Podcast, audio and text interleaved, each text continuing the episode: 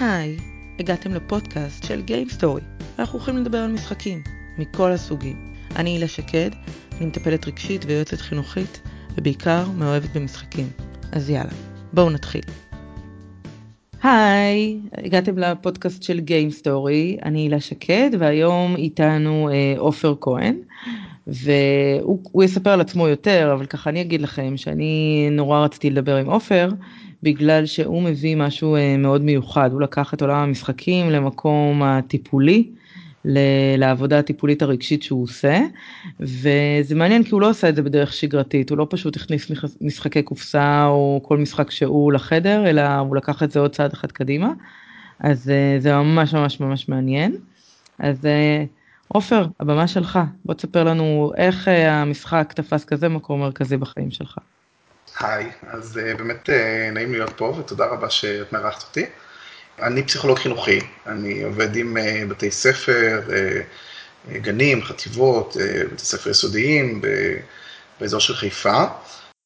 אחת מהסטיות הנוספות שלי זה שעבר לתחום הזה של משחק, הרבה משחקי לוח וקלפים, ולאורך השנים ניסיתי תמיד למצוא איזשהו תחום מחבר. תחום של עבודה עם ילדים, התחום הטיפולי תמיד כולל בתוכו איזשהו אלמנט של משחק, משהו מתווך.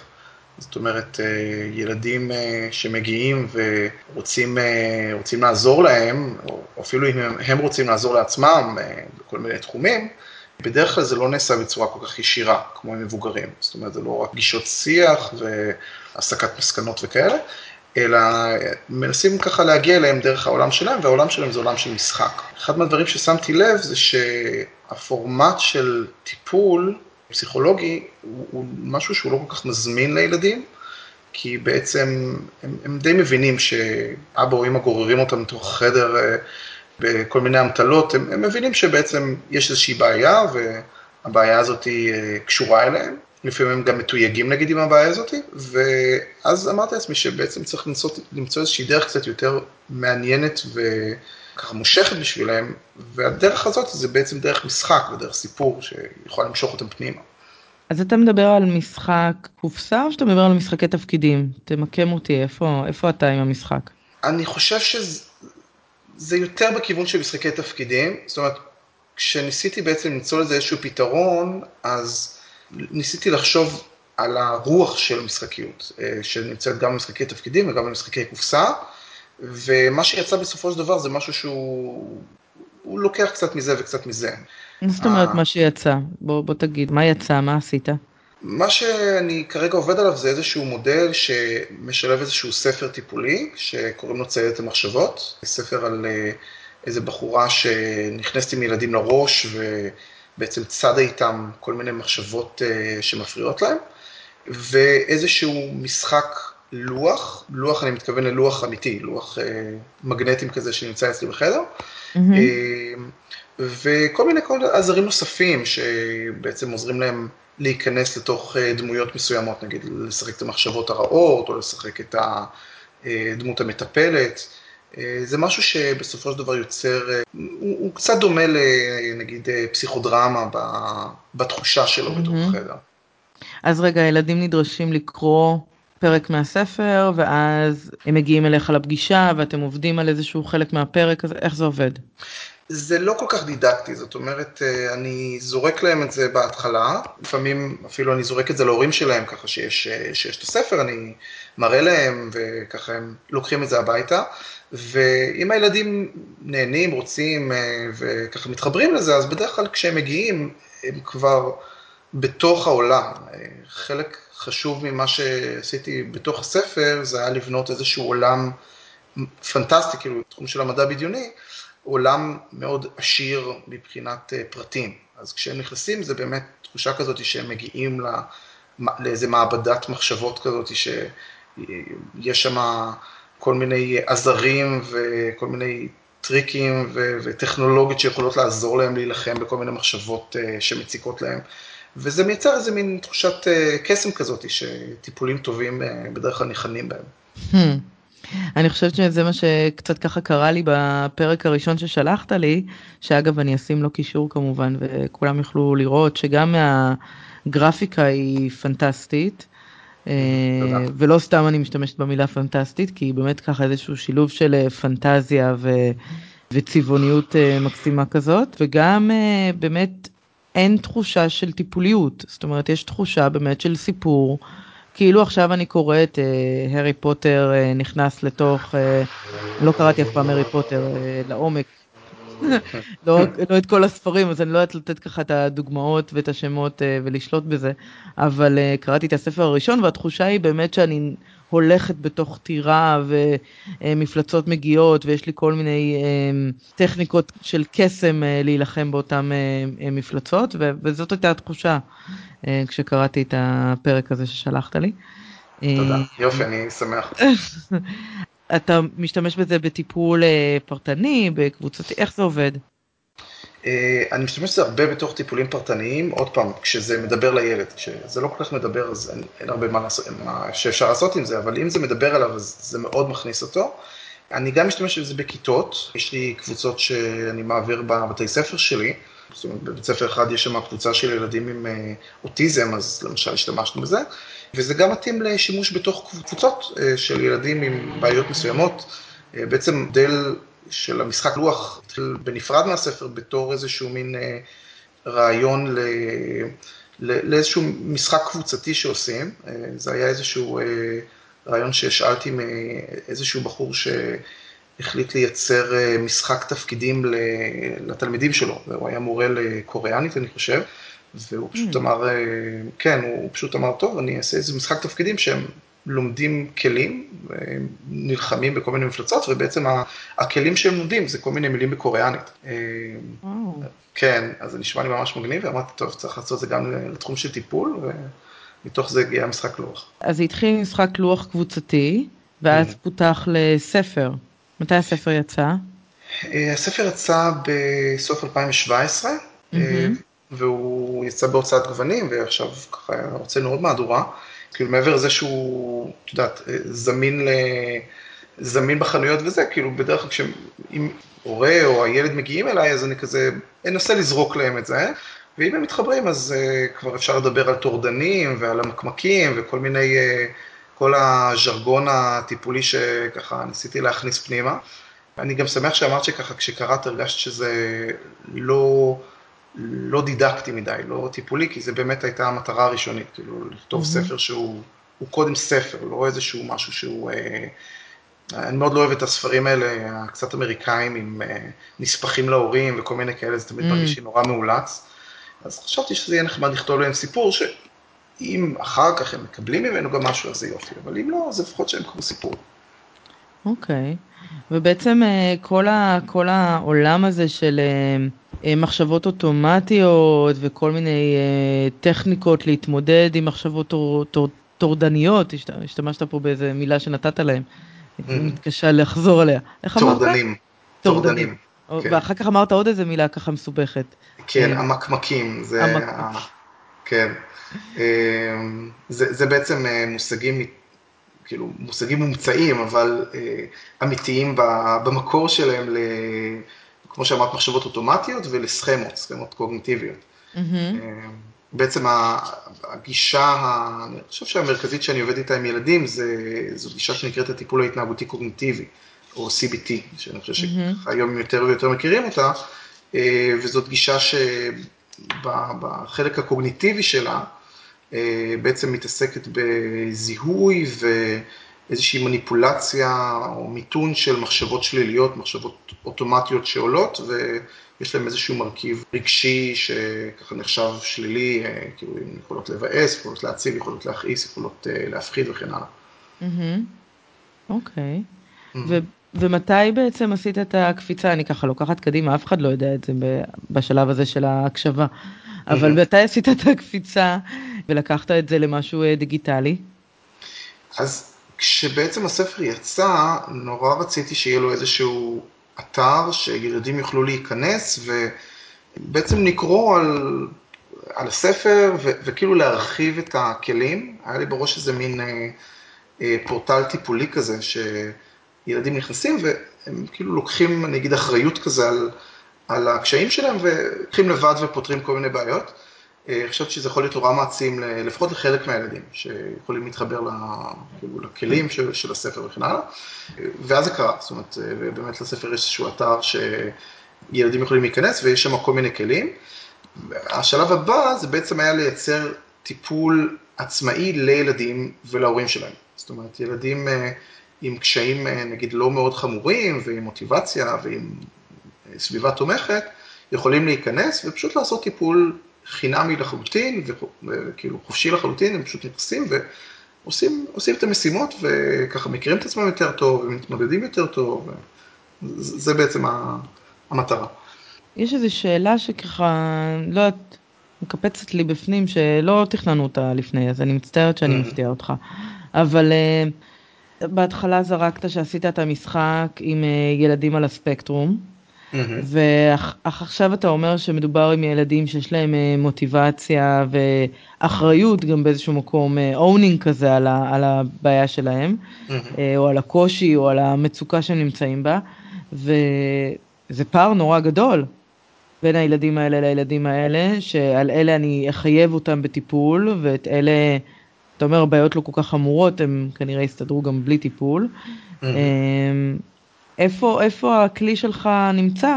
בעצם למי הוא פונה? תראי, זה קצת כמו לשאול את השאלה למה פונה הטיפול הקוגניטיבי, או ה-CBT. זאת גישה כאילו מאוד רחבה. היא התחילה במקור להפרעות ספציפיות, וכמו הרבה גישות בטיפול, מישהו מתחיל משהו, ואז אנשים לוקחים את זה לכל מיני מקומות. הרעיון בספר, הרעיון בציידת, זה לא להמציא משהו חדש מבחינת איזשהו טיפול. זה יותר להנגיש משהו קיים לאוכלוסייה של ילדים ובני נוער. ובגלל שיש היום טיפולי CBT שעובדים עם אוטיסטים, ויש טיפולי CBT מקוונים, הרעיון היה פשוט לקחת את הדברים האלה ולנסות לעטוף אותם בתוך הסיפור, בתוך הנרטיב, שהוא מה שהרבה פעמים לוקח ומגייס. אז כשאני עובד עם אוטיסטים, ואוטיסטים רובם לפחות לא יוכלו לעשות טיפול מקוון עצמאי, כי הם באמת צריכים, הם ברמת צורך ורמת תפקוד כאילו אחרת, אז אפשר להשתמש במשחק לוח בצורה מתווכת, זאת אומרת, ביחד עם מישהו שמכיר אותו, פסיכולוג או מטפל וכן הלאה. כשמדברים על טיפול מקוון, אנחנו הרבה פעמים מדברים מלכתחילה, גם עם מבוגרים, כן? מדברים על אנשים שנמצאים באיזושהי רמת תפקוד גבוהה יחסית, שיכולים להשתמש בכלי הזה, שצריכים פחות תיווך ופחות עזרה צמודה. אז בגלל זה בעצם המטרה שלי בסופו של דבר זה לנסות ולהציע איזשהו משהו שהוא יחסית ורסטילי, הוא לא יהיה אותו דבר לכולם, אבל חלק מהאנשים שצריכים משהו יותר צמוד, אז יש באמת את המשחק לוח הזה, שכמו שאמרתי הוא גם נגיד בטיפולים פרטניים, והטיפול המקוון הוא משהו שבאמת אנשים יכולים פשוט להיכנס ולהתחיל אותו, זה משהו שדרך אגב היום בכלל בתחום של רפואה זה נקרא stepped care, טיפול מדורג, שבעצם מודלים שהתחילו באנגליה, שבעצם אתה מכשיר אנשי מקצוע לתת איזשהו טיפול מניעתי נגיד, אנשי מקצוע ברמה של אחיות, שוטרים, כל מיני אנשים שיש להם איזושהי נגיעה בתחום האנושי, אבל הם לא מהתחום של בריאות הנפש, והם מטפלים במקרים היותר קלים, וכשצריך משהו יותר מורכב, אז פונים לאנשי מקצוע שהם יותר מיומנים. אז הטיפולים המקוונים הם בתוך התחום הזה, וטיפול מקוון לילדים, שאני עוד לא ראיתי הרבה מהם, כן, אני קצת בתוך התחום, אז יש כל מיני כאלה, אבל הם עדיין לא לגמרי מוכוונים לילדים ברמה של, עם איזשהו נרטיב מנחה וכן הלאה, אז זה בעצם היה הרעיון. זה היה משהו היותר סטארט-אפיסטי מבחינתך, היצירת הכלי הזה לילדים. כן, אפשר להגיד, למרות שאין לי איזה תוכניות כלכליות כל כך חזר, אבל סטארט-אפיסטי זה אולי מילה לא רעה. אוקיי, אז בעצם אם אני עושה סדר, אז יש את המשחק לוח שהוא דורש יותר תיווך ויותר hands-on כזה של איש מקצוע בשטח, להעביר את החוויה ולשמור על הנרטיב. יש את הספר שהוא מאפשר יותר עצמאות של ילד קורא אותו וחווה ואז נגיד, מאבד את הקריאה בצורה יותר אישית, נכון? נכון. ואז יש את הטיפול המקוון שהוא לגמרי עצמאי. נכון. בעצם הטיפול המקוון מגיע אחרי שהם קראו את הספר, ובתקווה שהם גם אהבו את התכנים וכן הלאה, ורוצים להמשיך. הרבה פעמים זה מגיע דרך זה שאני מקבל נגיד איזשהו מייל, בסוף הספר יש את המייל של הפיקטיבי, כן? של הגיבורה של הספר, ואם הם כותבים, נורא רציתי שיהיה איזשהו מין כזה משהו שיוצא למציאות, אז אם כותבים מייל, הם מקבלים ממני מייל בחזרה. ואז לפעמים, נגיד איזה ילד או הורק שולח איזשהו מייל, והוא כזה, הרבה פעמים מופתעים שאשכרה מקבלים תשובה מעל הדבר הזה, והרבה פעמים כזה, זה מישהו בא ואומר, אתה יודע, בעצם אני כותב לך גם כי לבן שלי קשה כך וככה, או לי קשה כך וככה, ואז הרבה פעמים הם מופנים לטיפול המקוון, כשאם זה לא מספיק, זה לא מצליח וכן הלאה, אז הם יכולים בעצם, אתה יודע, יכולים לפנות לפסיכולוג, למטפל אחר, והם ממשיכים אתם את העבודה. אוקיי.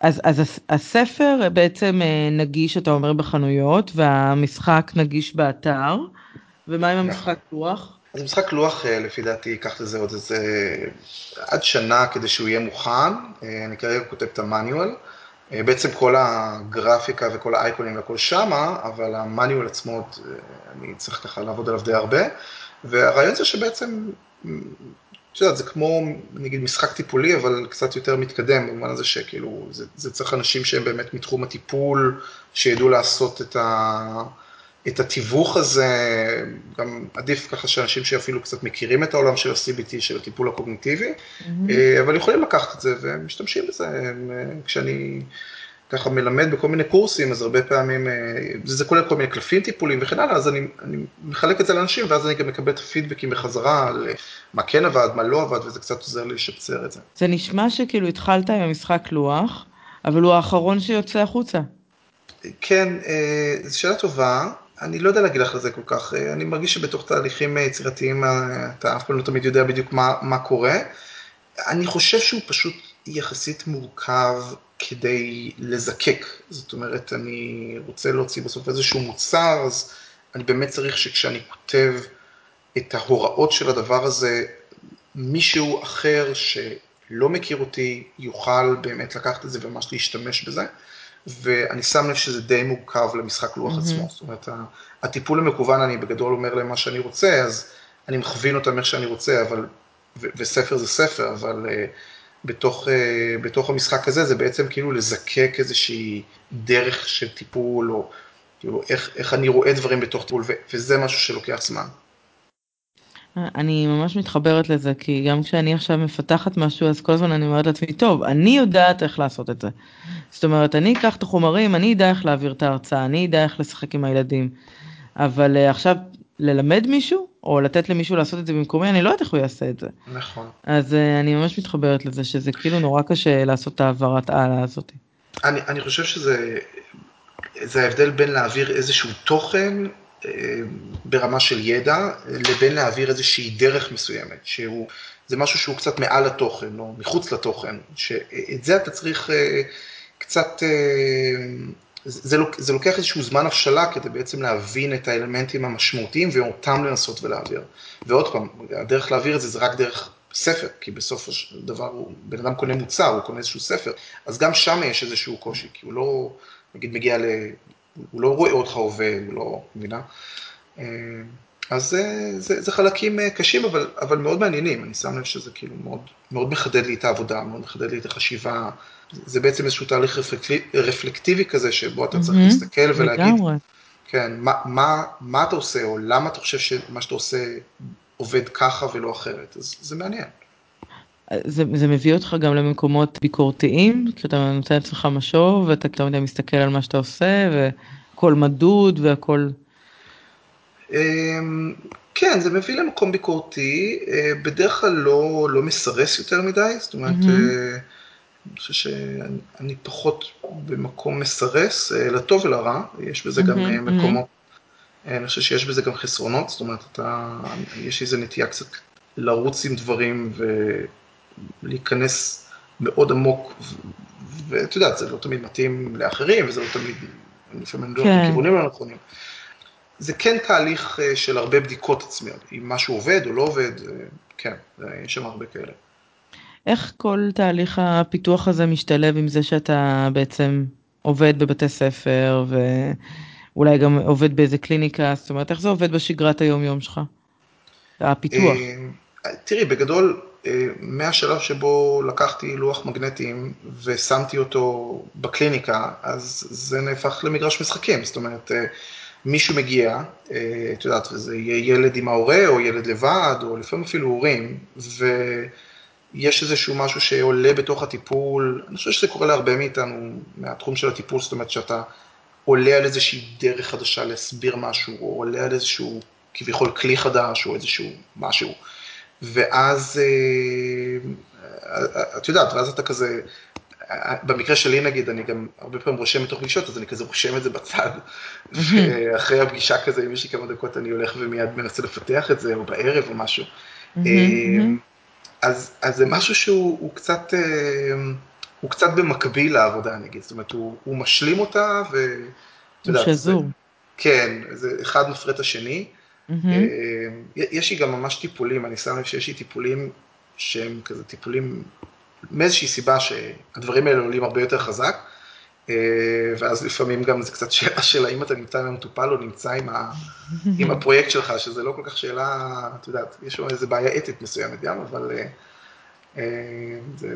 זה ככה זה כנראה, אבל זה גם הרבה פעמים מאוד מוסיף איזשהו עניין, זאת אומרת, אני חושב שכשאתה עובד במשהו, אתה מגלה משהו, על המטופל שלך, או על איזושהי דרך לעבוד עם המטופל שלך, אז זה מאוד מוסיף לתוך הקשר, וזה מן הסתם טוב לטיפול עצמו. אתה יודע, אני חושבת על מה שאמרת עכשיו, שאולי זאת בעיה אתית, ואני יכולה לשמוע, לחשוב שיש אנשים ששומעים את זה, ויגידו, איך פסיכולוג מרשה לעצמו בטיפול להתעסק עם הפרויקטים הפרטיים שלו, ולא להיות devoted לגמרי למטופל, ואני חושבת שזה כל כך החשיבה שזורה בתוכנו, כן, היא לא רק של העולם הישן, אבל היא באה משם, של המטופל בחדר ואני 100% בתוכו, וזה כבר לא ככה, זה מערכת יחסים שקורית שם, שאני מביא מעולמים המפגש המאוד חד פעמי הזה שאנחנו נפגשים בחדר, ובאותו רגע אני נמצא עם איזושהי סערונת או עם איזושהי התפתחות בפרויקט שלי, והטיפול הוא משתלב כחלק מהחיים של המטפל, כמו שזה משתלב בחלק מהחיים של המטופל, ופוגש אותו בנקודה מאוד ספציפית הזאת, וזה נורא נורא טבעי שזה קורה. זאת אומרת, לי הרבה פעמים קוראים חיבורים שהם בכלל קשורים לאימהות שלי, זאת אומרת, פתאום הילד שלי נורא מזכיר לי את הבן שלי, ואני מגיבה כאילו הבן שלי בחדר בכלל, וזה לא בסדר. להפך, זה מה שקורה, זאת אומרת, ועם מה שקורה אנחנו מתקיימים. לי אין שליטה עם מה שנקרא התעורר בתוכי, כמו שלמטופל אין שליטה מה התעורר בתוכו כשהוא יהיה בתוך החדר, ועם מה שקורה אנחנו עובדים. שכאילו אמרת כאילו בעיה אתית וחזרת בך, ואני חושבת שזה לא סתם. שזה לא סתם שאנחנו גוררים את ראייה הזאת של פעם, בתוך ה... אני מאוד מסכים איתך, אני לא באמת חושב שזה בעייתית, זאת אומרת, אני אמרתי את זה אולי קצת, כי יש לי איזה חצי אוזן למי שמאזין פה, ואת צודקת, אני מאוד מאוד מסכים מה שאת אומרת, בכלל, אני חושב שגם, כמו שאמרת, העולם של הטיפול עבר במאה השנה הזה שהוא קיים, הרבה מאוד שינויים, ואנחנו כבר לא נמצאים באיזשהו מקום מאוד, את יודעת, ניטרלי, או ניסיון להישאר ניטרלי, גישות אינטרסובייקטיביות או יותר חדשות, מכניסות בצורה מודעת את הבן אדם שהוא המטפל לתוך התהליך. ברמה האישית אני חושב שזה, אני מרגיש שכשאני מתלהב ממשהו, אז זה טוב, זה כנראה כיוון טוב. זאת אומרת, זה אף פעם לא ממש מנותק, את יודעת, זה לא שאני אכנס לאיזה מין... איזשהו רצף אסוציאטיבי בתוך עצמי, שממש יהיה מנותק, זאת אומרת, אני אמצא איזשהו משהו מעניין, ואז אני אתחיל לשאול את עצמי, מגניב, אז יש לי פה מישהו, ואני יכול לעשות את זה, ואז להתחבר. אז כשאנחנו יותר רכים עם עצמנו במקומות האלה, אנחנו מגיעים למקומות יותר מעניינים, ואז אני חושב שאנחנו, אני אגיד, אנחנו יותר אפקטיביים, כאילו, בשפת ה-CBT.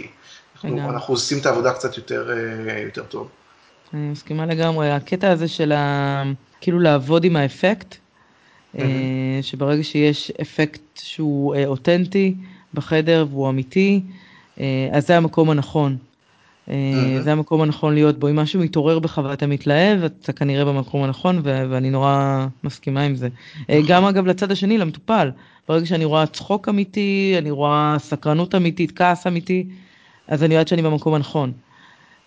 אז לזה אני נורא מתחברת. אני חושב שעוד דרך אחת לחשוב על זה, זה שאנחנו לא כל כך שולטים במה מתעורר אצלנו. זאת אומרת, אתה לא שולט ואם אתה מתלהב או מבואס או משועמה ממי שנמצא איתך, השאלה זה מה אתה עושה עם זה ברגע שזה קורה. זאת אומרת, אם אתה אחרי זה לוקח את זה ומצליח לחבר את זה עם המטופל באיזושהי דרך, אז קרה פה משהו טוב וחשוב. כן.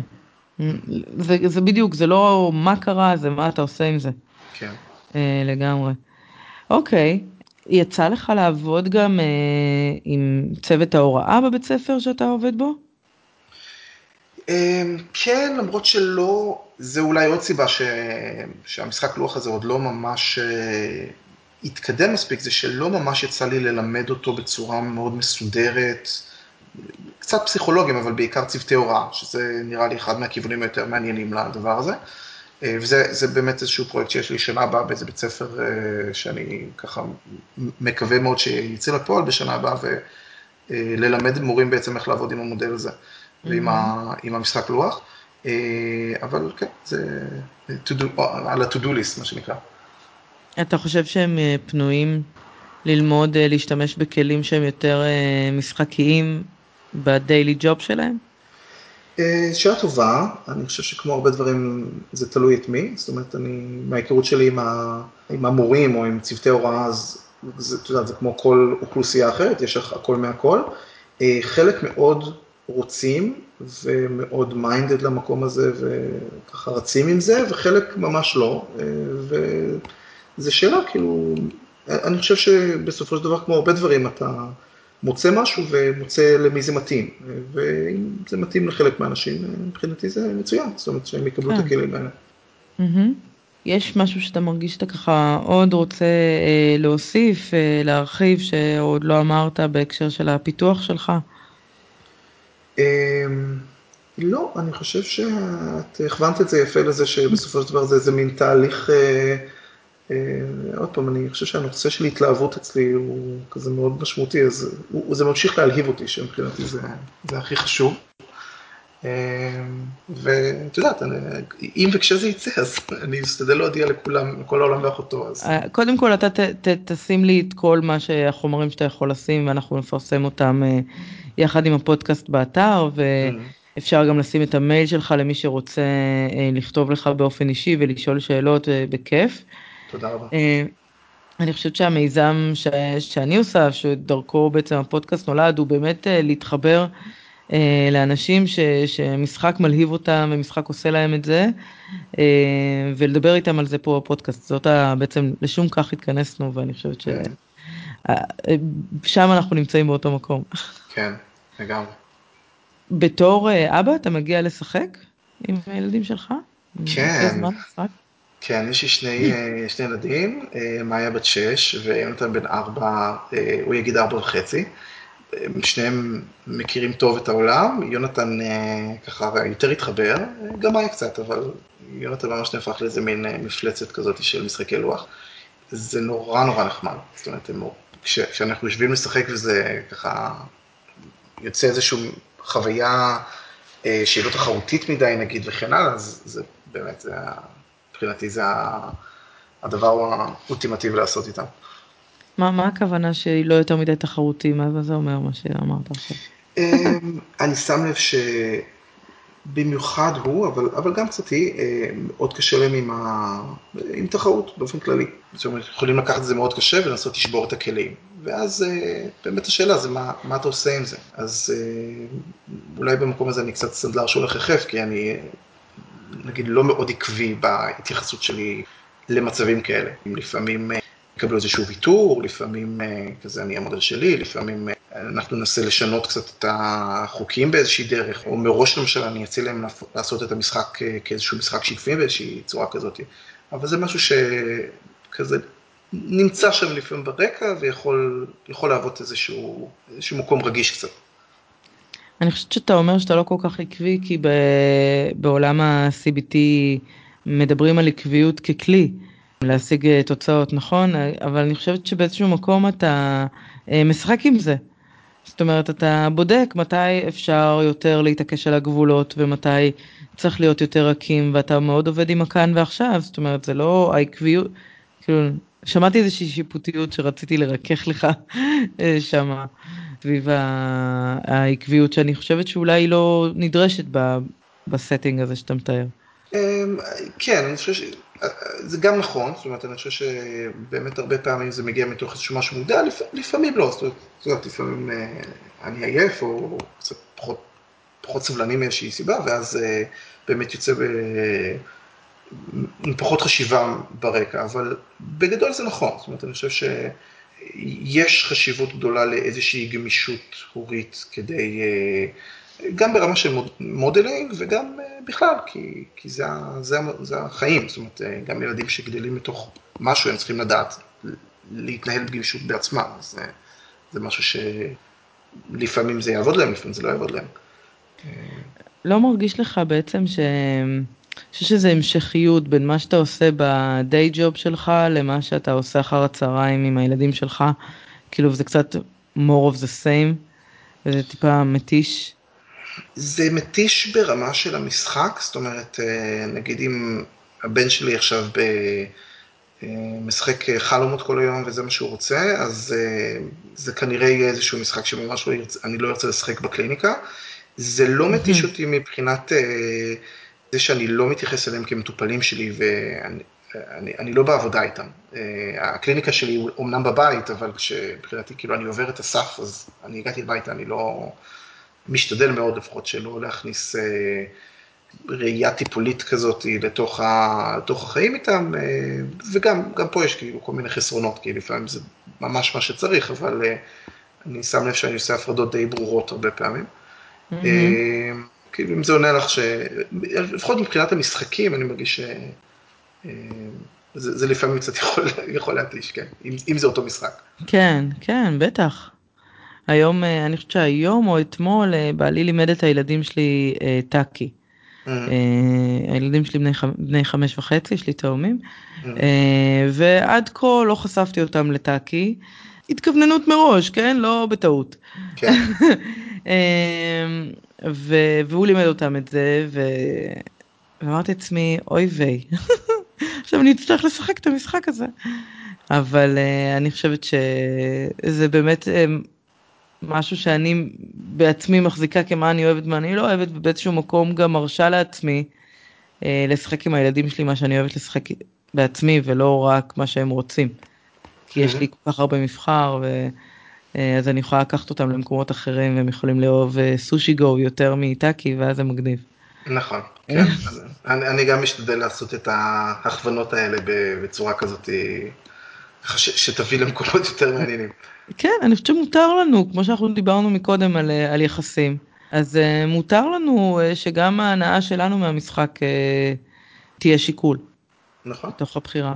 במיוחד כשאתה בקובע של ההורה, ואז יש לך הרבה יותר מקום להכניס, אני חושב, או אתה פחות נגיד צריך להיות עם איזשהו קובע טיפולי, ואני מרגיש שנגיד אני הרבה פעמים אכניס איזשהו משחק שאני רוצה קצת בצורה אפילו יותר, כאילו יותר אסרטיבית לתוך התהליך הזה.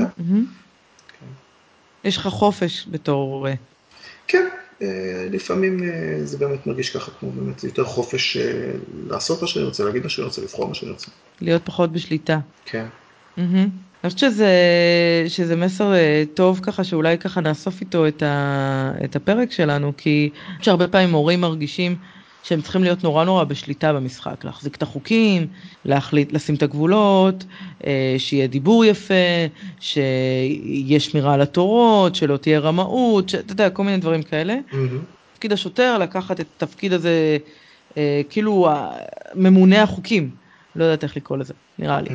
וזה תפקיד שבסופו של דבר מאוד מעייף, מייצר שחיקה נורא מהירה, אתה לא רוצה להיות שם לאורך זמן, נכון. ואני חושבת שדווקא לבוא במקום שאתה מספר, כאילו אני בין העמדה הטיפולית לעמדה ההורית, שהעמדה ההורית היא יותר משוחררת, לתת גם להורים איזושהי כאילו אישור של זה מותר להיות עצמכם, מותר שמה שקורה לכם במשחק, קורה לכם במשחק והוא בסדר. ואם חטפתם ג'ננה על זה שהילד רימה, זה בסדר גמור.